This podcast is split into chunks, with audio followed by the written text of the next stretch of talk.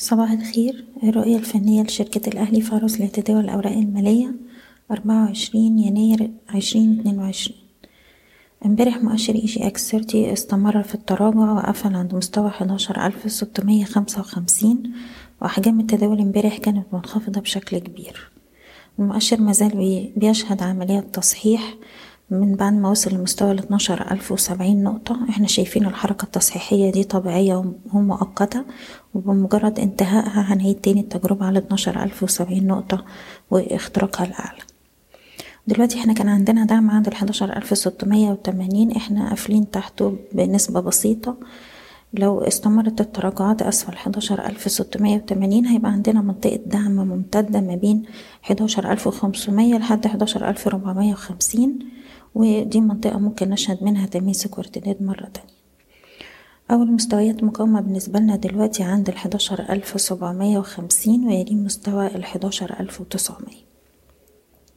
بالنسبة للسي اي بي طبعا إحنا عندنا دعم هام عند الخمسين جنيه طول ما إحنا محافظين عليه بنحتفظ بالسهم. وأقرب دعم دلوقتي عند الواحد وخمسين والمقاومات بتاعتنا تلاتة وخمسين وأربعة وخمسين. بالنسبة لسهم مصر الجديدة هنركز على مستويات الدعم اللي ما بين ستة جنيه خمسة جنيه تمانين. ودي مستويات هنراقبها كويس ممكن نشهد منها محاولات للتماسك وأول مستوى مقاومة عندنا هيكون ستة ونص ثم ستة جنيه وتسعين قرش. بالنسبة لسهم أعمار هو عنده دعم هام عند الاتنين جنيه وتسعين قرش. هنراقب المستوى ده كويس عشان لو اتكسر هيروح يجرب على مستويات اتنين جنيه تلاتة وتمانين واتنين جنيه خمسة وسبعين. السهم السويدي هنركز على مستويات الدعم اللي ما بين تسعة جنيه تمانية تمانين وهنراقب محاولات التماسك على المنطقة دي وأقرب مقاومات هتكون عند التسعة تلاتين ثم التسعة جنيه خمسة وخمسين. بالنسبة لمصرية للاتصالات أقرب مستويات دعم دلوقتي حوالين خمستاشر تمانين خمستاشر تلاتين. دي المستويات اللي إحنا هنركز عليها وأقرب مقاومات هتكون عند الستاشر تمانين ثم السبعتاشر جنيه.